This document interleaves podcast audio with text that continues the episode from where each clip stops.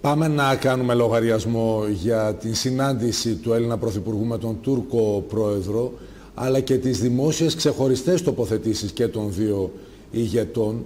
Με τον κύριο Νίκο Λιγερό όλα αυτά θα τα αποκρυπτογραφήσουμε, διότι πρέπει να μείνουμε σε αυτό που λέει το κοινό ανακοινωθέν.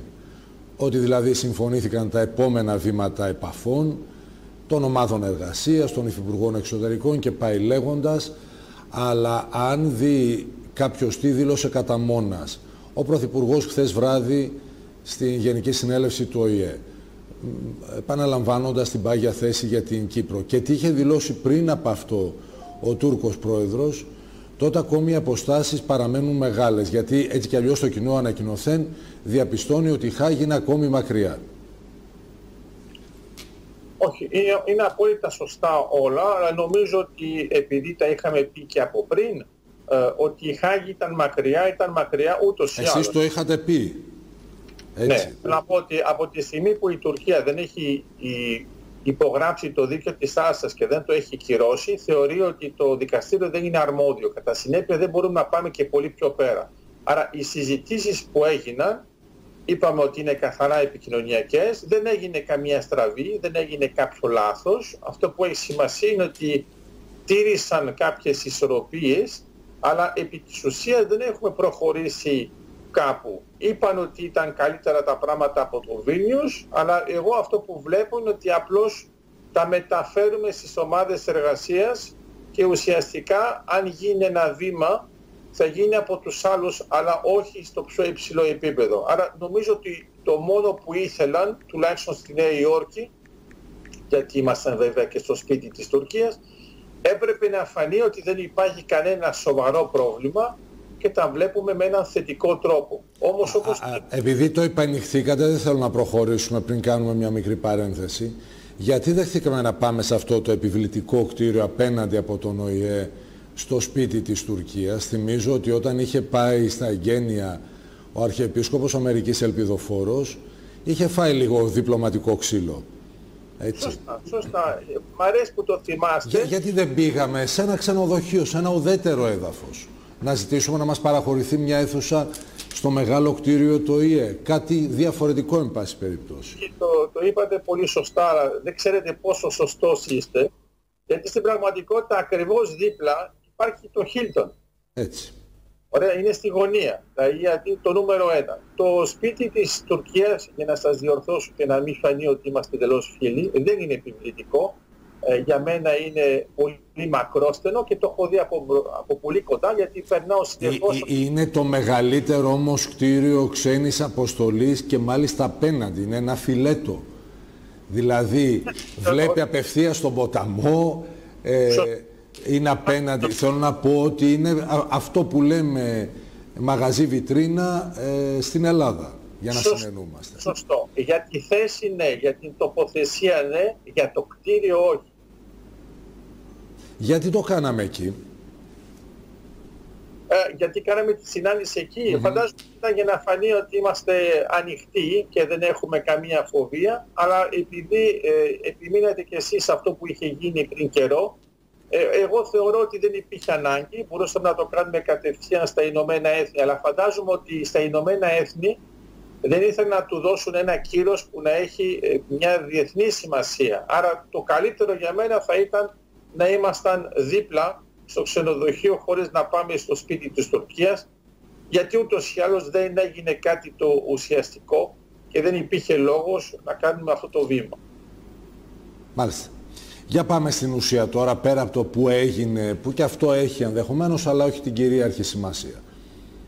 Ε, αυτό που έγινε, στην πραγματικότητα το είδαμε στις ξεχωριστές δηλώσεις. Ο καθένας λέει τα δικά του, γιατί βέβαια πρέπει να μιλήσει και στους δικούς του, αλλά επί της ουσίας ε, κανένας δεν είπε κάτι το ουσιαστικό. Δηλαδή δεν υπάρχει καμία διαφορά. Αυτά που είπαν είναι ότι ουσιαστικά συζήτησαν πιο πολύ για άλλα θέματα παρά τα εθνικά μιλάμε για το κλίμα κτλ. Αυτό δεν μας ενδιαφέρει, δηλαδή δεν μας ενοχλεί. Αλλά το θέμα είναι ότι επί της ουσίας όταν μιλάμε ας πούμε για την Κύπρο δεν έγινε κάτι το ιδιαίτερο γιατί ουσιαστικά το αφήσαμε σαν να είναι μια υπόθεση που αφορά ειδικά τα Ηνωμένα Έθνη και όχι ειδικά την Ελλάδα ή την Τουρκία, δηλαδή πάνω κάτω το παρουσιάζουμε σαν να είναι μια πρωτοβουλία μόνο και μόνο από το κατοχικό καθεστώς. Άρα κανένας δεν βρίζει τον άλλον για το τι έχει γίνει και το πρόβλημα είναι ότι αφήνουμε τα Ηνωμένα Έθνη να πούνε ότι αυτό ήταν απαράδεκτο. Μάλιστα. Τι έχουμε μπροστά μας;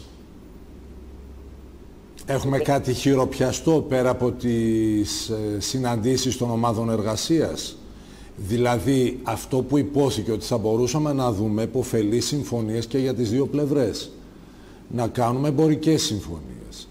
Να δούμε δηλαδή πώς θα παραμερίσουμε αυτά που μας χωρίζουν, τα οποία έτσι κι αλλιώς δεν έχει οριμάσει συνθήκη, συμφώνησαν και οι δύο πλευρές για να τα δούμε τώρα, αύριο, μεθαύριο, πάει για πολύ μακρύτερα.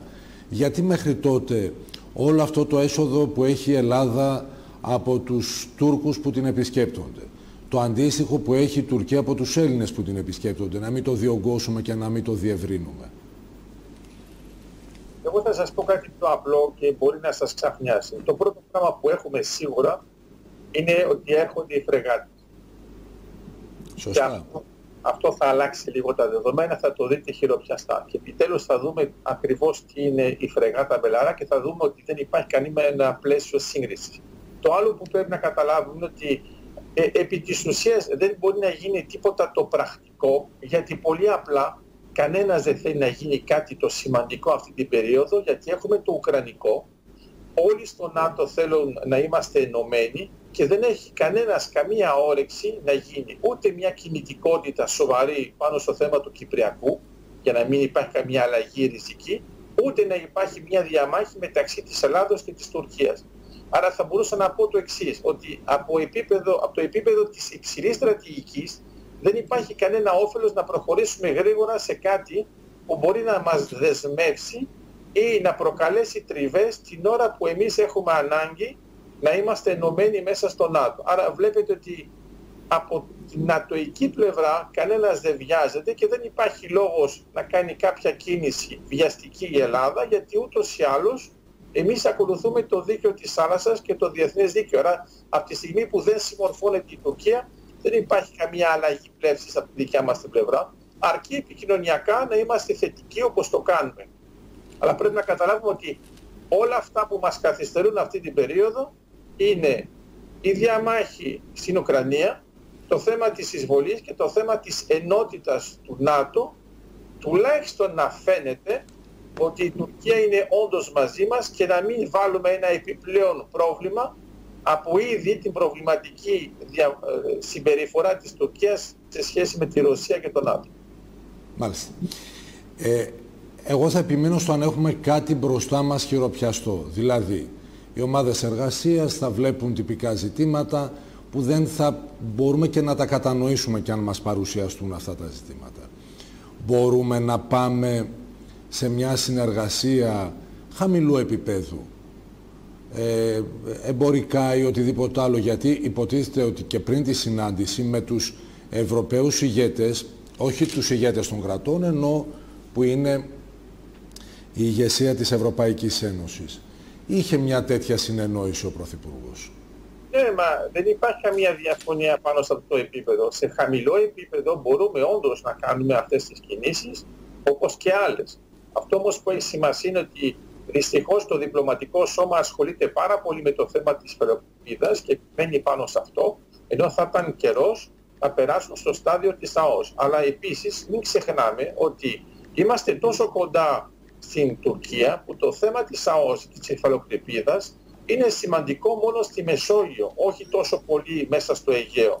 Άρα όλη η αντιπαράθεση είναι σε ένα λανθασμένο πλαίσιο. Δηλαδή συζητάμε εδώ, τα έχουμε πει και μαζί, πάνω από 60 φορές για το θέμα της προκρυπίδας, δεν έχουμε προχωρήσει καθόλου.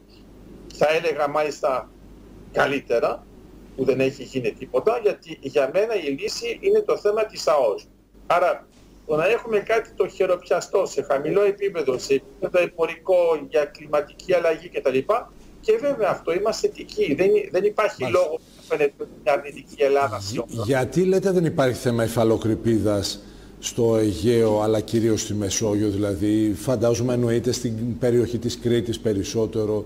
Όχι, ε, στην πραγματικότητα είναι πιο κοντά στο Καστελόριζο. Το θέμα είναι απόσταση. Άρα λέτε το επίμαχο είναι το Καστελόριζο. Ναι, είναι η απόσταση. Θέλω να πω ότι όταν είμαστε στα 12 ναυτικά μίλια από τη μια και από την άλλη είμαστε στα 24, για να εμφανιστεί η ΑΟΣ πρέπει να εμφανιστεί σε μια απόσταση που είναι μεγαλύτερη από 24 ναυτικά μίλια. Αν πάρετε το χάρτη μας μέσα στο Αιγαίο, θα δείτε ότι 24 ναυτικά μίλια είναι τεράστια απόσταση και καλύπτουμε τα πάντα. Έτσι. Άρα είναι μόνο με, μερικά σημεία που θα μπορούσε να ήταν ένα πρόβλημα. Άρα το σοβαρό σημείο είναι τι γίνεται μετά τη Ρόδο και το Καστελόριζο για να έχουμε μετά την επαφή με την ΑΟΣ της Κύπρου. Ευχαριστούμε θερμά. Γεια σας κύριε Λιγερέ.